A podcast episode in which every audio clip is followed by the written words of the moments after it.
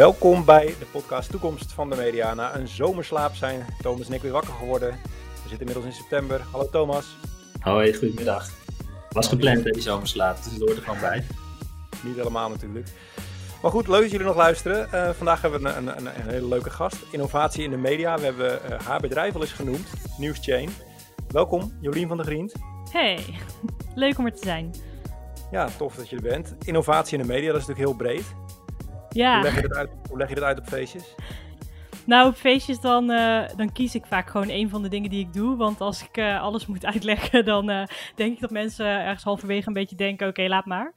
Maar um, onze luisteraars willen dat wel heel graag weten hoor. Oh, gelukkig, oké. Okay. Uh, nee, ja, innovatie in de media is wel de rode draad. Uh, en dat doe ik eigenlijk via verschillende bedrijven uh, waar ik of co-founder van ben of uh, onderdeel van ben.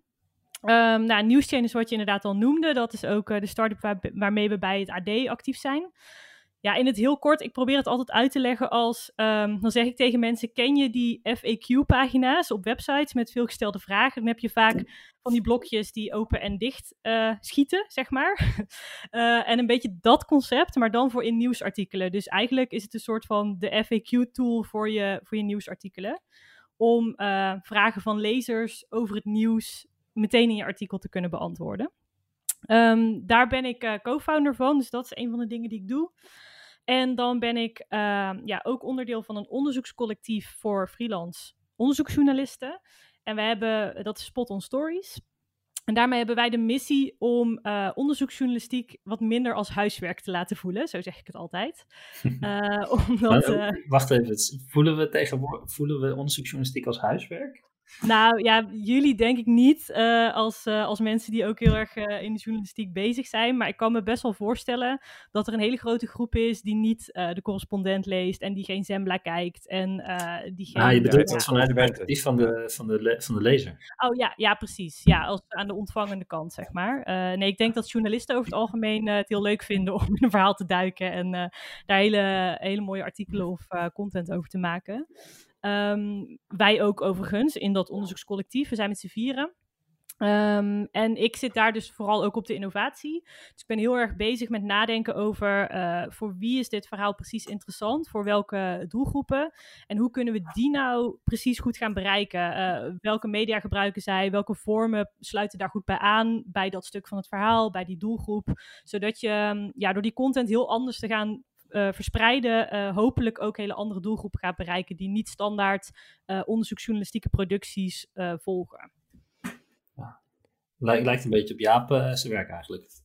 Ja. ja, een beetje wel denk ik. Hè? Want jij bent toch ook heel veel bezig met uh, nou ja, impact en, en ook wel de distributie en het goed wegzetten van uh, de content bij het A D? Ja, nou eigenlijk is dat het volledig inderdaad. En ook het innovatieve deel. Dus hoe kunnen we dingen, hoe kunnen we nieuwe, nieuwe mensen bereiken? Hoe zetten we iets weg? Hoe, hoe bereiken we zoveel mogelijk mensen? Ja, dat, dat is het heel erg. Dus ik heb Newschain gehoord. Daar gaan we zo nog wel iets meer over vertellen. Ik ben ook nog wel benieuwd hoe dit Spot on Stories doet. Heb je nog meer uh, projecten die je dan vertelt? Uh, ja, ja, ik doe ook heel veel met voice. Um, dus dat is eigenlijk uh, ja, alles voor smart speakers en spraakassistenten. Dus denk aan de... Oké, okay, Google. Oh, ik moet altijd even opletten dat niet op mijn kantoor alles begint. Ja, ping, ping. Maar uh, ja, en Siri op je telefoon. Um, Eigenlijk alles wat je met je stem kunt bedienen. Um, dat vind ik ook super interessant. En dan kijk ik vooral naar de journalistieke toepassingen daarvan. Ja. Dus hoe kun je en nou een media bedrijven?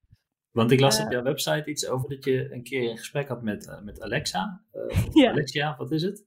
Uh-huh. En, uh, en toen, toen raakte dat een snaar bij jou. Ja, nou het grappige is, ik, ik ben er heel lang super sceptisch over geweest. Want ik wist natuurlijk wel dat in Amerika al heel erg een ding was.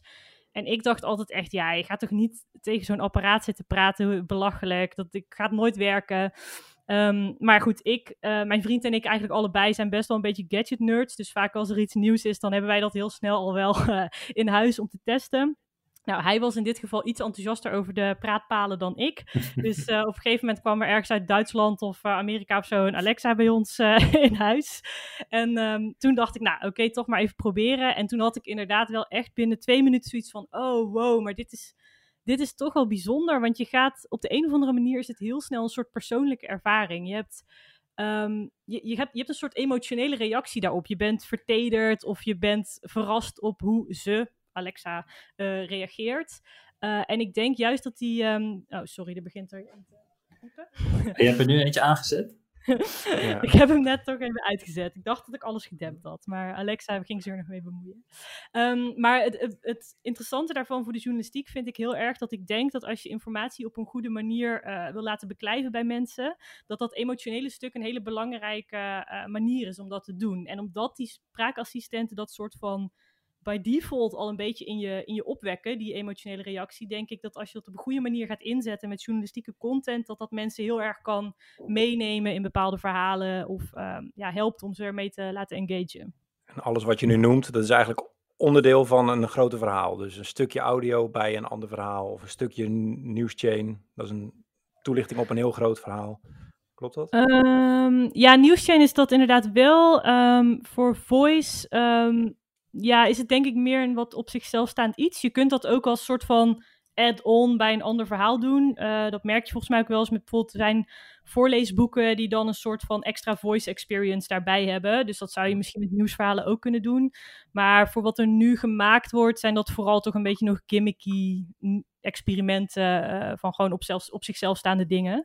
Um, maar in de toekomst lijkt me dat heel vet, ja, dat je dat, je dat allemaal kunt gaan combineren. Dus we hebben nu drie dingen. Heb je er nog meer te noemen? Of, uh, of um, ik zit even te denken. Nee, ik denk wel dat dat een beetje de hoofdmoot is. Uh, qua journalistiek, ja. Nou, dat is mooi, want we hebben van tevoren even nagedacht over uh, wat we allemaal met jou willen bespreken. En je hebt zelfs een lijstje met vragen gehad, maar wat je niet hebt gehad van ons, zijn de stellingen die wij je gaan voorleggen. Oeh. Het is een enigszins nieuw onderdeel. Dat hebben we het vorig seizoen een keer gedaan en dat werd gewaardeerd. Dus we gaan... Ja, ben je er klaar voor? Durf je het aan? Uh, duivelse dilemma's. Nou, nah, het valt ja, eigenlijk wel mee. Ah, uh, Oké, okay. Nou, bring it. Oké, okay. Over tien jaar is voice voor nieuws net zo belangrijk als geschreven of gelezen journalistiek. Uh... Wij zien jou heel lang nadenken. De ja, oh ja, sorry, geluid hè. Ik moet heel even hard. Uh. Oeh, uh, nou, ik, ik zou wel durven te zeggen net zo belangrijk. Belangrijker vind ik, uh, vind ik wel vind ik een beetje een stretch. Maar ik denk wel echt dat het een, een, een super uh, ingeburgerd iets gaat worden. Spraak, uh, sp- dingen met spraakassistentie en audio, uh, qua, ook zeker qua nieuwsconsumptie. En hoe zie je dat dan voor je? Vooral in de auto en in, in de woonkamer? Of... Uh... Uh, nou, wat met voice heel belangrijk is, is, is heel goed nadenken over de context inderdaad. Van waar zijn mensen op het moment dat ze um, gebruik willen maken van een audio- en spraakdienst. Um, dus inderdaad, in de, audio, in de auto is een hele logische uh, plek, omdat je daar niet je handen vrij hebt en uh, niet je telefoon mag bedienen. Dus dan is luisteren en praten iets wat je wel kan doen. Um, maar bijvoorbeeld ook uh, ja, tijdens het afwassen of op andere momenten dat dat lastig is.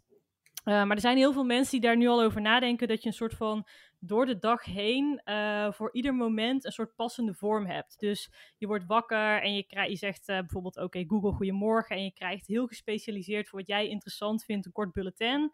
Uh, niet te lang, want je bent net wakker en je hebt dan geen zin in een podcast van een half uur. Uh, nou, dan ga je ontbijten, dan heb je op, het, op je koelkast, op het scherm daar even een, uh, een videootje of het laatste nieuws. Uh, nou, dan stap je in de auto, krijg je een wat langere podcast en zo kun je de hele dag door eigenlijk vormen bedenken. Wij zien je ogen ondertussen ook twinkelen. Je wordt er echt blij van, hè? ja. ja, ik ben zelf... Wat, wat, wat ik het leukste vind aan dit werk is... Uh, um, ja, ik, ik vind het ergens in de journalistiek best jammer dat er... Er zijn zoveel manieren om, om informatie over te brengen en om verhalen te vertellen. En die ontwikkelingen zijn in de journalistiek best wel lang heel traag gegaan. Dat we gewoon heel lang... Uh, ja, weet je, dan ging het op een gegeven moment wel online, maar dan ging heel lang... bedrijven gewoon de krant soort van online zetten. En dat stapje voor stapje wordt dat nu steeds uh, beter en creatiever. Uh, maar ik denk dat daar nog superveel kansen liggen. Ja, als ik jouw verhaal zo beluister, dan krijg ik de indruk dat uh, alle voice-diensten bijna gepersonaliseerd zijn. Dus, dus de voice-dienst bedenkt voor jou wat het beste bij je past en schotelt je dat voor. Of zie je ook wat meer uh, dat het een soort menus zijn, dat je kunt schakelen en kunt zeggen van uh, uh, geef me nu dit of geef me nu dat.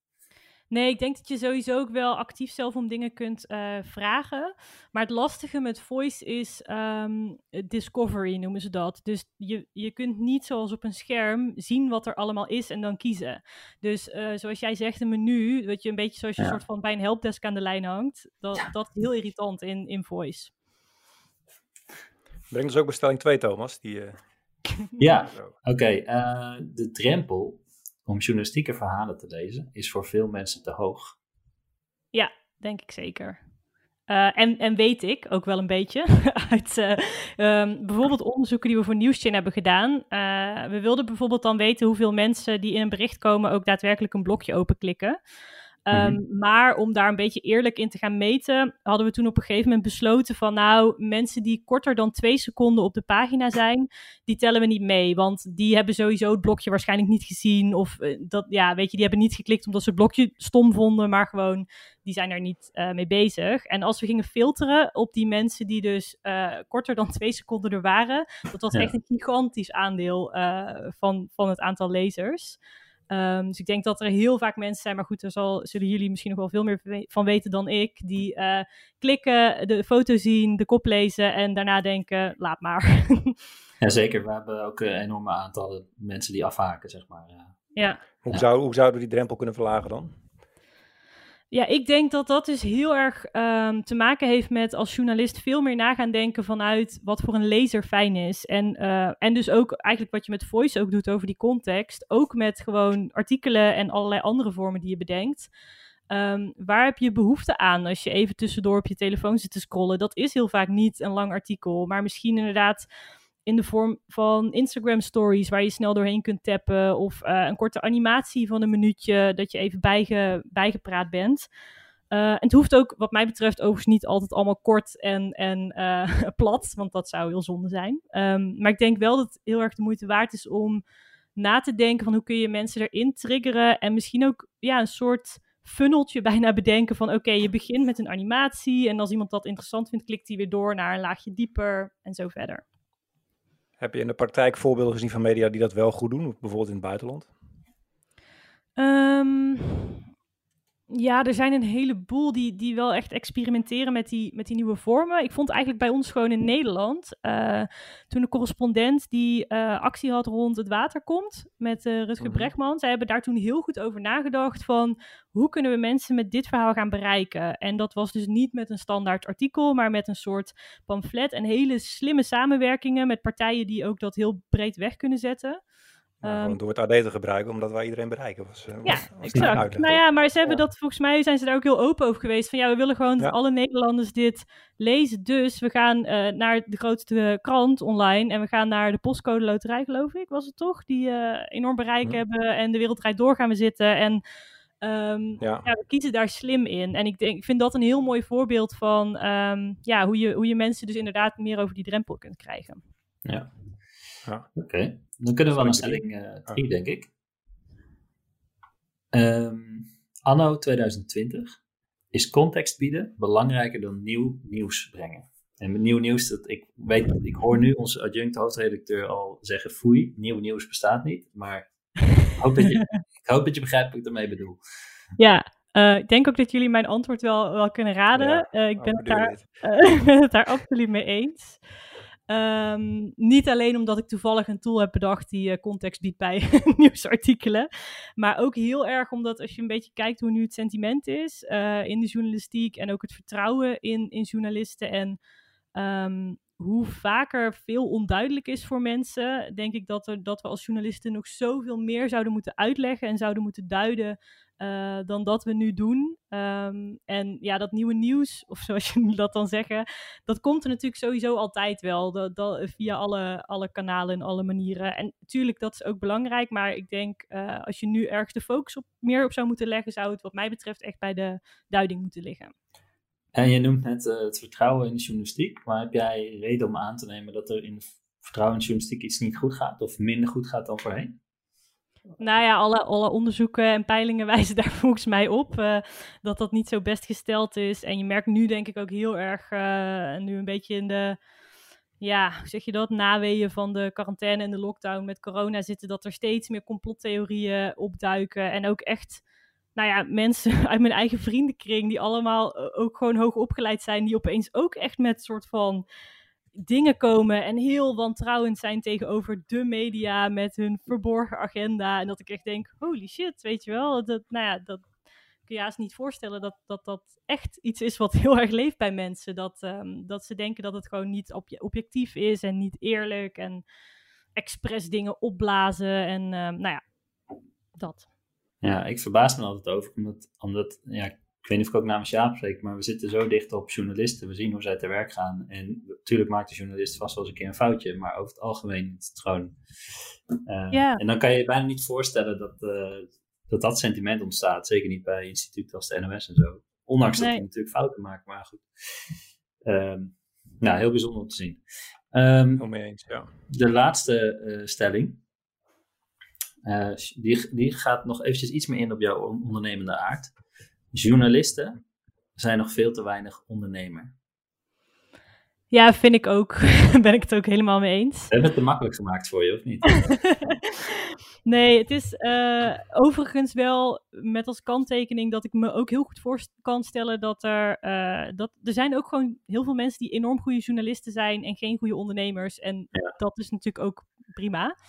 Um, maar nou ja, ik denk, en, en volgens mij um, was impact iets waar jullie het ook wel, wel vaak over hebben. Um, ik denk wel echt, en dat heeft ook een beetje dus te maken met een ondernemende geest, dat je als journalist veel meer bezig moet gaan zijn met hoe ga ik ervoor zorgen dat mensen mijn stuk lezen en hoe ga ik ervoor zorgen dat ik de mensen bereik die ik wil bereiken. En dat is zo nog niet ingeburgerd en mensen gaan, of journalisten gaan er nog zo van uit van, oh, ik, ik druk gewoon op publish en de wereld weet het. Um, dus ja. ja, dus dat is niet ondernemen in de economische zin van het woord, maar in hoe ga je om met je product? Hoe breng je je product aan de man eigenlijk? Nou ja, dat is in, in, in de basis ook wel een beetje wat ondernemen is, toch? Nadenken ja, over... de ondernemende geest, zeg maar, wat meer. Ja, uh, ja, meer economisch gezien, dan bedoel jij uh, meer als freelancers en zo. Of... Ja, maar ik vond, jou, ik vond je antwoord prachtig, hoor. Dus, uh, voor de goede orde. Uh, ja. Nee, dat laatste denk ik ook zeker, omdat... Um, ik had toevallig vanmorgen nog een gesprek met iemand van de F I J, uh, waar ik zelf overigens niet gezeten heb, maar die, die zijn er ook mee bezig dat ze ondernemen veel meer onderdeel willen maken van de opleiding. En ik hoorde daarin ook heel erg, ja, al die mensen die daar lesgeven, zijn allemaal mensen met contracten en allemaal mensen in vaste dienst. En die, ze weten in theorie wel dat heel veel mensen gaan freelancen, maar in praktijk, ja, hebben ze ook niet echt gevoel ja. bij of zo. De F H J is de Fontes Hogeschool voor Journalistiek, hè? Oh ja, in Tilburg. Ja. Nee, dat, maar dat is een heel terecht punt, want journalisten, als je inderdaad eenmaal binnen bent of zo en je eigen verhaal verkopen, dat is wat Thomas en ik eigenlijk doen voor het A D R. Dus we proberen inderdaad zoveel mogelijk impact te maken, we proberen zoveel mogelijk mensen te bereiken. Maar als journalist wil in principe nieuws maken, dat is het eerste waarvoor die volgens mij uh, is ja. komen werken hier. Ja. Nou, niet. Ja, boeiend. Um, ik wil die stelling even afronden, Thomas, eens? Zeker. Ja. Stel, het is twintig dertig, hè, over tien jaar en ik wil weten hoe de wereld ervoor staat. Hoe ziet dan die wereld er volgens jou uh, uit? Of wat is dan de ideale manier om je nieuws tot je te nemen? No pressure. Gewoon even uh, tien jaar later. ja. Um, ja, ik hoop heel erg dat we... Uh, ik, ik moet altijd heel erg denken aan een blog van de New York Times, die ik echt, nou, ik denk uit twintig vijftien of zo een keer gelezen heb. En de titel daarvan was uh, The Future of News is Not an Article. En dat vind ik eigenlijk een hele mooie samenvatting van hoe ik ook echt denk dat het zou moeten zijn. Um, nu is een artikel nog steeds zo de basis voor alles. En dat ik hoop dat dat dan meer gewoon één van de vele vormen is waarop je nieuws uh, tot je kunt nemen. En dat er veel, ja, veel beter is nagedacht over al die contextmomenten in een dag en hoe mensen daadwerkelijk nieuws gebruiken. En dat daar uh, goede vormen bij gevonden zijn. En dat kan inderdaad met voice en audio, maar misschien ook wel in... Ja, meer, nu heb je bijvoorbeeld een beetje het stories format wat heel populair is. Er komt vast alweer een nieuwe uh, uh, vorm, maar dat we daar als journalist ook veel meer gebruik van gaan maken. Dus dan bedoel je Instagram, hè? Dat je kan swipen voor meer info of, of korte short uh, video? Uh... Ja, nou eigenlijk heel erg de manier waarop stories goed werken. Dus dat is dat je er doorheen kunt tappen en dat je elke keer kleine brokjes informatie krijgt, waardoor het ook niet als zo'n... Uh, bak voelt. Dus ik zou het niet zozeer zien. Wat heel veel media natuurlijk doen is dat gebruiken als een soort ankeiler. Zo van, dit is de titel, swipe up voor het verhaal. Um, Guilty. Ja. Ik noem geen namen. Maar uh, wat ik ook overigens helemaal snap hoor. Want al die, al die storytelling vormen kost ook allemaal capaciteit en mankracht en mensen om uit te werken. Um, ja. Maar we, we experimenteren er met spot-on stories regelmatig mee. Dat we dus ook echt zo'n story-serietje maken. En dan, nou ja, daarmee heb je toch weer een deel van die mensen wel bereikt met de inhoud van je verhaal. Uh, zonder dat ze per se de hele, hele longread hebben hoeven lezen. En wat zijn dan jouw klanten op dat gebied bijvoorbeeld? Of hoe heb je dat gemaakt? Uh, dat was toevallig de laatste keer dat we dat deden voor uh, de Gelderlander uit mijn hoofd. Dat was een verhaal over zonneparken. Um, en dan doen we daar dus een quizje in en een polletje. En uh, dan probeer je het gewoon op een beetje een dynamische manier de belangrijkste punten uit dat onderzoek um, ja, te communiceren. We hebben het ook gedaan met een verhaal over woonwagenkampbewoners voor uh, de drie zuidelijke kranten van uh, D P G. Brabants Dagblad, Eindhoven's Dagblad en B en de Stem. Um, ja. Dus dat zijn een beetje experimenten. En dan analyseren we ook van hoeveel mensen klikken door tot het einde, hoeveel mensen swipen weg, wat werkt een beetje qua spanningsboog. Dus je kunt daar ook heel veel qua data van leren. Zit je ook wel eens met zo'n freelance journalist die zijn eigen verhaal wil pitchen ergens? Dat je echt zo'n plannetje gaat maken van joh, we gaan stories maken, we gaan nog veel meer dingen doen? Ja, zeker. Nou ja, dat is eigenlijk wat ik dus op soort van dagelijkse basis met het onderzoekscollectief doe. Um, ja. Want mijn collega's die zitten dan meer op de inhoud. Ik doe dat ook nog wel een klein beetje, maar uh, steeds minder. En dan, dan hebben we echt redactievergaderingen waarin we samen kijken van... Oké, okay, wat past goed bij dit verhaal? Uh, wat past ook bij de mediapartner die we kiezen? Want uh, kijk, soms heb je een... Bijvoorbeeld Reporter Radio gaan we wat mee doen. Ja, die zijn natuurlijk, die hebben niet zoveel aan onze Instagram stories. um, dus je moet daar een beetje in zoeken van wat past ook. Maar uh, ja, daar denken we zeker over na. En hoe, hoe breed is dat palet van, uh, van, van diensten? Je hebt dus bijvoorbeeld een story, je hebt een podcast, uh, je hebt bijvoorbeeld een nieuwsbrief. Ik zit even te denken aan dingen die wij misschien nog niet doen, die wij van jou kunnen leren. Uh, ja, ja, wat wij veel ook gebruiken zijn um, interactieve datavisualisaties. Doen jullie volgens mij ook al veel. Maar uh, om te proberen dat niet alleen te gebruiken als een soort um, geografisch kaartje. Maar om een beetje te proberen wat creatiever te zijn in, in hoe je dat op allerlei manieren kan toepassen. Animaties gebruiken wij nu dus veel. Met gewoon een vrij simpele animatiestudio kun je al heel snel best wel toffe animaties maken, waarin je wat complexere onderwerpen snel kunt uitleggen. Um, dat is een vorm. Ja, we zijn nu ook bezig met een serious game voor een wat complexer dossier. Uh, die zie je ook wel af en toe wat oppoppen in, um, maar, in Nederland. Waar gaat die serious game over? Um, ja, deze is nog in de maak voor Omroep Brabant, maar die gaat over het boerenleven in Brabant. Uh, het is een heel groot dossier waar we eigenlijk al mee begonnen waren voordat Uh, de shit losbarstte en de protesten en het Malieveld allemaal begon. Uh, op zich kwam ons dat wel goed uit qua uh, nieuwswaarde dat dat allemaal gebeurde. Um, maar specifiek in Brabant is er heel veel aan de hand in de agrarische sector. De regels zijn daar nog strenger dan in de rest van het land. Um, en we hebben eigenlijk dan in die game, uh, ben jij een, een boer? Heb je net het bedrijf overgenomen van je ouders? Je hebt er zin in om, uh, om een toekomstbestendig bedrijf te zo, maken. Zo'n slim uh, farm is dat... Uh... Um, ja, ja, ja. De, je hoeft niet zelf je gewassen te gaan telen, um, maar je krijgt eigenlijk allemaal dilemma's op je afgevuurd. En elke keer denk je, oh, het is heel logisch, ik kies natuurlijk dit. Uh, maar dan kom mm-hmm. je erachter, oh shit, dat heeft dan gevolgen die best lastig zijn. En dat doel is een beetje om mensen beter te laten inleven uh, of beter te laten begrijpen dat het eigenlijk veel complexer is dan je misschien van de buitenkant zou denken. Uh, en om een beetje voorbij te gaan aan alleen maar de boze boeren en de files, maar om echt het probleem te leren begrijpen. Klinkt gaaf. Ja, ik heb er heel veel zin in. Uh, ik, ik wil het spelen. Ja, ik, ik zal je op de hoogte houden. Is er iets een moment in de journalistiek geweest dat je eerst traditioneel bijvoorbeeld werkte en toen dacht, ja, dit, dit schiet gewoon niet op of zo? Of is er een moment geweest waarop je dacht, ik, ik ga de innovatie kant op? Of... Ja, uh, jawel. Nou, nou ben ik dus sowieso al wel een redelijk uh, nerdy uh, type. Dus ik hou sowieso wel van toeltjes en, en dingen. Uh, dus dat, dat was al een soort van natuurlijke interesse. Maar eigenlijk heel concreet is Newschain wel ontstaan uit een soort frustratie met de, met de traditionelere manier van werken. Um, ik heb dat samen met Pepijn Nachtzaam uh, opgericht. Uh, wij kennen elkaar van Omroep Brabant, waar wij destijds nog uh, op de onderzoeksredactie werkten. Ook allebei als freelancers. En we vonden het heel irritant dat we uh, ja, vaak dan drie weken of zo bezig waren of vier weken met een heel uh, uitgebreid onderzoek. En dan moesten we daar een verhaal van maken. En eigenlijk ja, het enige wat we konden maken was een longread. Of misschien opgesplitst in twee of drie. Uh, en een tv-itempje. Maar we merkten gewoon, nou dan stond dat er. En dan keek je naar je eigen artikel en dan dacht je echt... Oké, okay, ik heb zelf gewoon al geen zin om eraan te beginnen om dit te gaan lezen. Het is zo lang.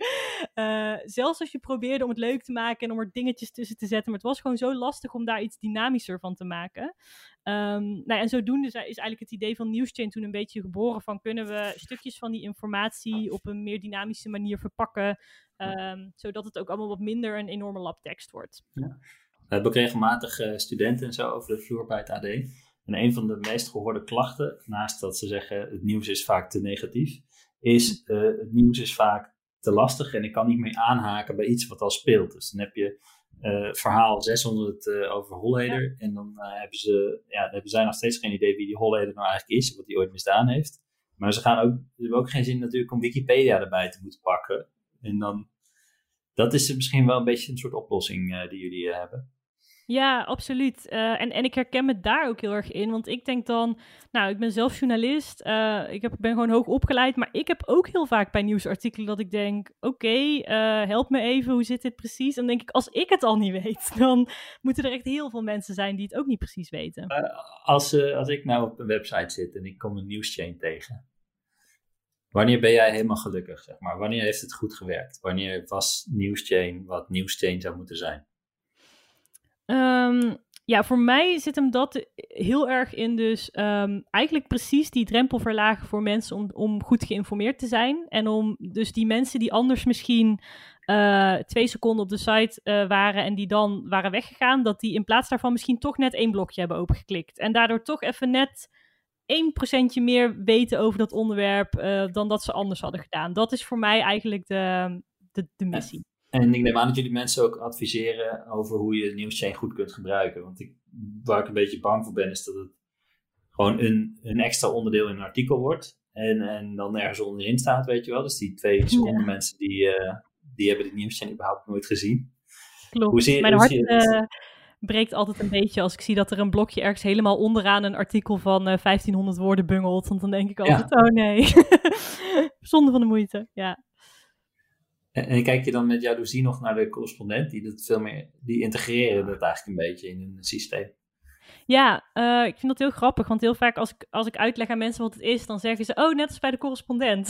Dan zeg ik altijd, nou ja, een beetje. Um, maar zij gebruiken het eigenlijk heel erg op woordniveau. Dus je kunt bij hen uh, bijvoorbeeld een naam van iemand of een concept, daar kun je dan op klikken en dan fout mm-hmm. zich wat uitleg daarover uit. En wij zien het meer als een... Um, ja, op een net iets verder uitgezoomd niveau. Dus je ziet het meer als echt een soort alinea die je kunt hergebruiken in verschillende stukken. Um, ja, enerzijds ben ik een beetje jaloers op hoe het bij de correspondent gaat, omdat het daar inderdaad heel erg geïntegreerd is. En ik moet zeggen, ik ben al super blij met hoe, uh, hoe het omarmd is bij het A D en ook bij de regiotitels. Want ik zie het echt vaak uh, in het wild, kom ik er dan zeg maar eentje tegen en dan ben ik altijd heel blij.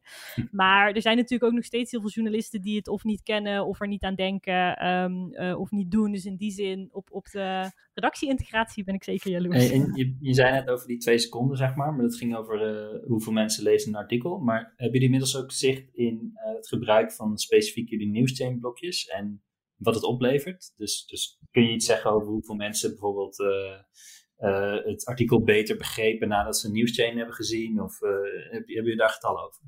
Ja, d- nou dat is iets wat we wel heel graag zouden willen meten, maar wat, wat super lastig is, want hoe meet je dat? Dan moet je eigenlijk een soort van onderaan gaan pollen van... Ja, snap je dit nu of zo? Of, uh, heb je het, of dat je in een, aan een, daar, daar zijn we wel mee aan het experimenteren, dat als je een blokje open hebt geklapt, dat je aan de onderkant van het blokje, zeg maar, een soort, dat dat aan je gevraagd wordt, van vond je dit nuttig of vond je dit goed? Alleen je merkt gewoon, de validiteit van die metingen is super lastig, omdat je, wat ben je nou eigenlijk precies aan het meten en wat zegt dat dan?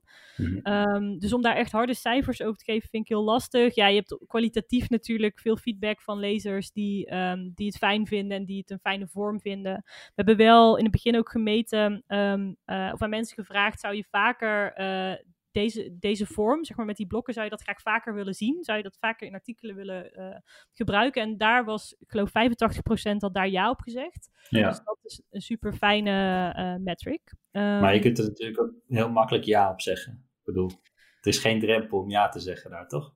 Um, nee, dat klopt. Maar daar ga je dus een beetje met dus de, de, uh, ja, of, of die metingen dan valide zijn en wat je dan eigenlijk aan het meten bent, onder welke ja. doelgroep en of dat ergens op slaat. Uh, maar we hebben natuurlijk wel de, de, gewoon de kliks en de harde cijfers van hoe vaak klikken mensen dan een blokje open. En dat, is, dat ziet er heel goed uit, want bij artikelen die, um, ja, die gewoon populair zijn en die het goed doen, zit dat vaak rond de tachtig procent. Dus dan weet je gewoon, oké, okay, dit is echt iets wat mensen fijn vinden om erbij te hebben. En overal gemiddelde is ongeveer rond uh, dertig procent. Dus dat is voor infographics ook echt wel een, een heel prima uh, getal. Ik zie jouw naam ook wel eens opduiken als soort van productiviteitsgoeroe in de rijtje van uh, Rick Pastoor, zeg maar. Ja. Of in ieder geval, je bent ooit zo geïnterviewd in ieder geval. Nu, uh, hoe, hoe kom je in dat hoekje verzeild dan? Ja, dat is meer gewoon een persoonlijke um, uh, hobby van mij, denk ik. Nou het, nou, het hangt een beetje samen met... Ik doe natuurlijk heel veel verschillende dingen. Um, en om niet gek te worden en om uh, ook echt tijd te hebben voor al die verschillende dingen... Uh, is het wel handig als je qua productiviteit een klein beetje je, je shit op orde hebt. Um, dus daar, ja, daar komt dat een beetje vandaan. Dat heb ik wel eens te gast gehad. Ja, ik ben echt een mega fanboy. En Thomas die heeft volgens mij nog een papieren agenda en nog nooit een to-do-list gehad. Ja, ik kan het heel goed vinden met Rick Pastoor. Ik vind het een hele aardige jongen. Ja, ja, ja. Nee, maar dat, dat, ik, ik, hij, dat boek van hem, dat heeft mij echt uh, anders doen werken en zo. Dus ik vind het wel grappig dat jij op een gegeven moment ook opdook en dat soort dingen. Dus ik word er nee. altijd een beetje ik, heel gretig van. Dat ik ook denk van, heb je nog tips of zo, algemene dingen? Van, heb je tools of zo die iedereen kan gebruiken? Ja, Olé, ik, hoorde, ik hoorde dat je dat ook vroeg aan Jerry Vermanen. Uh, ik geloof een paar podcasts. Ja, ja. Ik ben, vind dat zelf ook altijd fantastisch. Om, ik wil al van iedereen weten welke to-do-lijst en app je gebruikt en, en alles. Ja. Um, nou ja, mijn... Op... Uh, oh ja, vertel. Ja, ik wou zeggen, of heb je misschien dingen die journalisten gebruiken, bijvoorbeeld om in een artikel te gebruiken die iedereen die luistert kan toepassen of zo, weet je, dingen die je gewoon gezien hebt en vet vindt of... Um... Uh, ja, op het gebied van productiviteit of meer op storytelling? Beide, beide. Uh, beide. Um... Ja, ik wil gewoon alles weten van je. Ja, alles. Ja. Uh, nou, oké, okay, voor productiviteit, um, dat is een beetje wat, wat Rick Pastoor zegt, maar ook bijvoorbeeld uh, David Allen, die eigenlijk ook weer volgens mij Rick enorm geïnspireerd heeft. Dat is de schrijver van Getting Things Done, ook echt zo'n, zo'n productiviteitsgoeroe. Dat is eigenlijk, de gouden regel is, um, niks in je hoofd bewaren. Dus alles wat je moet onthouden, alles wat je moet doen, opschrijven en zorgen dat je daar een soort goede inbox voor hebt. Nou, bij mij is dat de app uh, Todoist, die heeft een inbox en dan één keer uh, per dag of kies een moment dat je daar doorheen gaat, dat je alles plant of afwerkt. Nou, dan zo hou je een beetje grip. Um, dat is even, denk ik, de kortste tip qua productiviteit. Ja, die, die gebruik ik inderdaad ook. Heeft mijn leven echt uh, leuker gemaakt. Echt top. Ja, dat is goed. Maar, en journalistiek gezien, um, ja, naast Nieuwschain natuurlijk. Heel ander verhaal. Uh, ja, er zijn superveel gratis tools die je echt heel makkelijk kunt gebruiken. Um, van interactieve tijdlijntjes tot, um, je hebt zo'n tooltje waarmee je bijvoorbeeld een oude en een nieuwe foto over elkaar kunt leggen en dat je dan kunt sliden. Dat heet ja. uh, Juxtapose. Uh, die t- tijdlijn tool is uh, J S Timeline. Dat zijn allemaal, gewoon als je het googelt, je kunt gewoon een spreadsheetje invullen met, uh, met de data en de beschrijving en daar komt gewoon een interactieve tijdlijn uitgerold. Um, ja, en mijn absolute favoriet, die ik nog niet zo heel vaak zie, maar wel heel leuk vind, dat is uh, Interview.js, heet die. Ik weet niet of jullie dat kennen. Ik denk het niet. Uh, dat is een, een tooltje waarmee je eigenlijk heel simpel een soort chatbotje kunt maken. Um, dus je vult ook een spreadsheet in met eigenlijk, um, nou ja, wat de bot terugzegt. Uh, en je geeft elke keer opties die jij als, als gebruiker zeg maar kunt invullen. Dus je kunt er niet echt tegen typen, maar je kunt wel elke keer uh, kiezen welke vraag je wil stellen. En dat kun je journalistiek gezien heel goed gebruiken om um, bijvoorbeeld een, een belangrijk persoon die je geïnterviewd hebt. Ze hebben, ze hebben bijvoorbeeld een voorbeeldje met Obama volgens mij. Um, dat ze eigenlijk een interview met hebben vertaald hebben in die chatbot app. Dus je kunt dan gewoon als gebruiker kun je rechtstreeks appen met uh, iemand. Uh, en krijg je rechtstreeks op je scherm als een soort appjes antwoorden van die persoon. Um, ik heb het zelf een keertje gebruikt uh, in een verhaal over een Albanese vluchteling. Dat was natuurlijk heel lastig. Die wilde anoniem blijven. Die probeerde illegaal via Nederland naar Engeland te komen. Maar we hadden hem wel geïnterviewd um, met gewoon een heel schimmig silhouet. Dus het was niet zo boeiend om naar te kijken. Maar het werd opeens heel leuk, omdat je als... Leuk is misschien niet helemaal het goede woord, maar interessant. Uh, omdat je hem dus uh, via dat appje eigenlijk vragen kon stellen. Dus dat ging echt zo van, waar ben je? En dan kreeg je terug, nou, ik ben nu in uh, Tirana met een, met een pin van, uh, hier is dat. Oh, kun je, kun je laten zien wat je ziet? En dan kreeg je een foto van wat die jongen daar zag. Um, en dan kon je een beetje vragen over zijn situatie. En zo, nou ja, maak je het heel makkelijk laagdrempelig om meer te leren daarover. Het klinkt een beetje als van die uh, role-playing games, van die ma- Mass Effect en zo, dat soort spellen. Waarin ja. je ook een soort van boomstructuurtjes hebt van vragen die uh, eigenlijk doorloopt, zonder dat je weet dat je in een soort boomstructuurtje zit, zeg maar. Ja, ik vrees dat je daarvoor bij mij aan het verkeerde adres bent. Ja, je bent er niet nerd genoeg ja, voor. Niet. Net niet, valt, nee. Al me tegen dit. Ja, nou, ja. Gaming is dan weer net iets minder mijn uh, expertise. Mm. Maar zoals je het uitlegt, klinkt het inderdaad wel... Uh, je moet inderdaad een beetje nadenken over die boomstructuur... Uh, ja, ja. waar je dan in belandt. Oké. Okay. Hey, en uh, ik ga ervan uit dat er ook af en toe wel eens een journalist... Uh, een student journalistiek uh, luistert. En uh, heb jij een beetje beeld op wat zij op scholen leren... en, uh, en wat daar nog uh, nou, misschien wel ontbreekt... Um, wat ja, wat, doet, een, wat doet een goede opleiding? Ja, ik vind dat lastig. Ik heb zelf dus niet, geen journalistiek gestudeerd. Uh, ik heb eerst communicatiewetenschap gedaan en toen een master journalistiek. Maar ik vind dat altijd niet helemaal tellen als uh, journalistiek studeren. Want je leert dan van alles over mediatheorieën, maar niet per se hoe je een stuk schrijft. Um, ja, ik, ik hoor dan wel van heel veel mensen om me heen dat, het, dat de opleidingen nog een klein beetje achterlopen bij de, de werkelijkheid en de praktijk waar we nu in zitten. Um, dus wat mij betreft, ja, wat ik eerder al zei uh, over ondernemerschap en ook zeker over nadenken over nieuwe manieren om je verhaal te brengen en ook aan de man te brengen. Ik denk dat het heel belangrijk is dat daar meer uh, aandacht voor komt.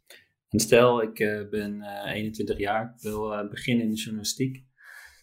Wat, uh, wat is het belangrijkste dat, uh, waar je nu aan moet denken in deze tijd?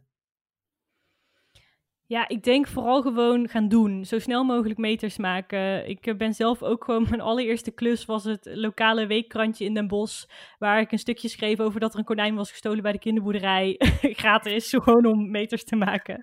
Ik was um, een goed verhaal, serieus trouwens. Maar... Ik heb hem bewaard. Het was echt uh, was een pareltje.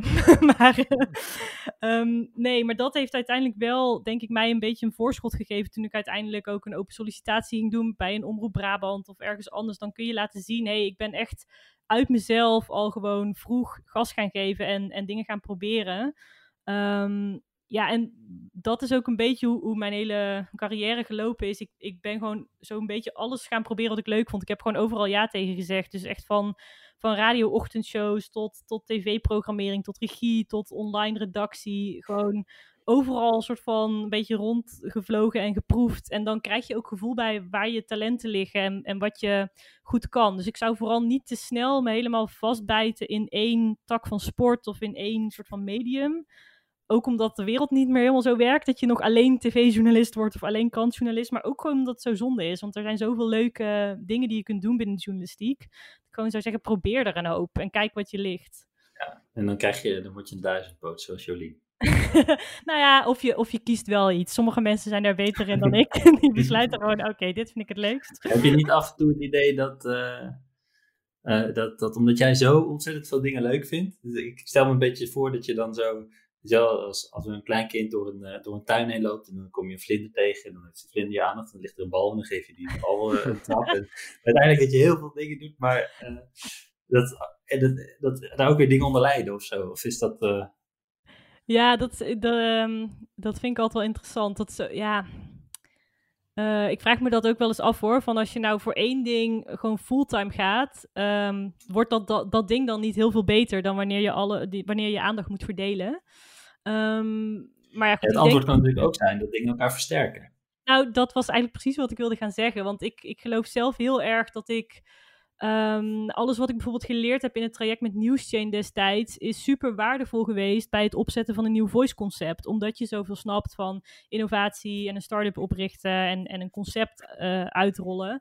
Um, ja, en omdat ik zo lang in de journalistiek ook gewoon het inhoudelijke werk heb gedaan, kan ik nu heel goed soort van schakelen tussen innovatie en de redactionele praktijk. En voor mij, in, in hoe het bij mij werkt... Um, is het top, ook om, omdat ik iemand ben die gewoon snel verveeld is en snel dingen beu uh, is. Dus het past heel erg bij mij om het, om het zo te doen. Uh, en nou ja, m- al mijn productiviteitsstrategieën scheppen dan wat orde in de chaos en um, uh, ja, zorgen ervoor dat er niet te veel onder lijdt. Maar ongetwijfeld is het soms ook beter om iets, uh, om iets een keer te schrappen, ja.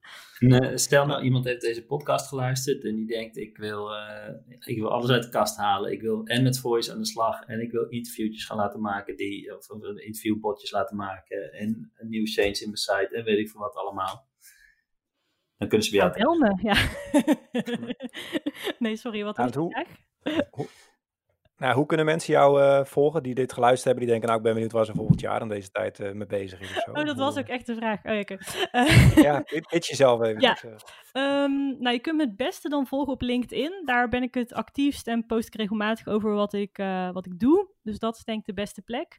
Um, en als je het ook echt leuk vindt om wat meer te horen over mij persoonlijk en waar ik ook als ondernemer allemaal mee bezig ben, uh, heb ik ook een eigen podcast sinds kort.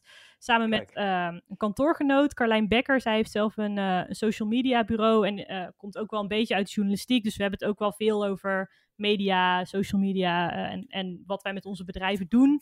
Maar we praten eigenlijk vooral over ook het ondernemerschap en wat, je, wat daarbij komt kijken. Maar je ook, hebt het mooiste nog niet genoemd. Oh. De echt? Naam. Oh, mijn naam is Jolien van de Griet. Nee, de naam van de podcast. Nee, nee. nee iedereen weet hoe jij heet. Dat is nee, ik denk al, hè, je hebt me toch geïntroduceerd. Ja, ja. Nee. De naam van je podcast. Ja, oh ja, oké. Okay. Nou, dat is Geen Ballen, Geen Baas. De podcast voor vrouwelijke ondernemers. Kijk, beter kunnen we niet, uh, niet afsluiten, denk ik, Thomas. Nee, ja, ik heb, ik heb geabonneerd, dus ik ga het luisteren. Oh ja. ja, ik ga het ook doen. Ik ga zo, uh, ga zo in de auto een stukje luisteren. Dat mag wel, toch? Ondanks dat er geen vrouwelijke ondernemers zijn. Ja, in het begin, toen keken we naar de statistieken en toen waren het uh, verontrustend veel mannen die, die luisterden. Maar inmiddels is het wel een klein beetje uitgeleveld naar, uh, naar iets meer vrouwelijk publiek. Maar jullie zijn nog steeds welkom. Oh, gelukkig. Top. Nou, dankjewel. We gaan luisteren. Uh, iedereen die geluisterd heeft, die nog hangt, uh, laat een review achter. Uh, laat het weten. Tot nu toe... Uh... hebben we dankzij Thomas' vader in ieder geval de stellingen erin gehouden. Dus uh, we doen echt wat met je feedback. en, ik weet niet of hij de eerste uitzending heeft gehaald. Maar als die, nou ja, het is leuk als nou, die door. Dat is gelijk, gelijk een goede test. Volgende week zijn we hier met, uh, met de chef video van het A D, Hauke van der Veer. Uh, vragen mogen gesteld worden via Instagram of Twitter. Via Toekomst V D Media. Um, ontzettend leuk dat je er was, Jolien. En ik ben heel benieuwd welke, welke nieuwe dingen je gaat laten zien. Ja, superleuk dat jullie me wilden hebben. Blijf je volgen. Tot de volgende week. Hoi.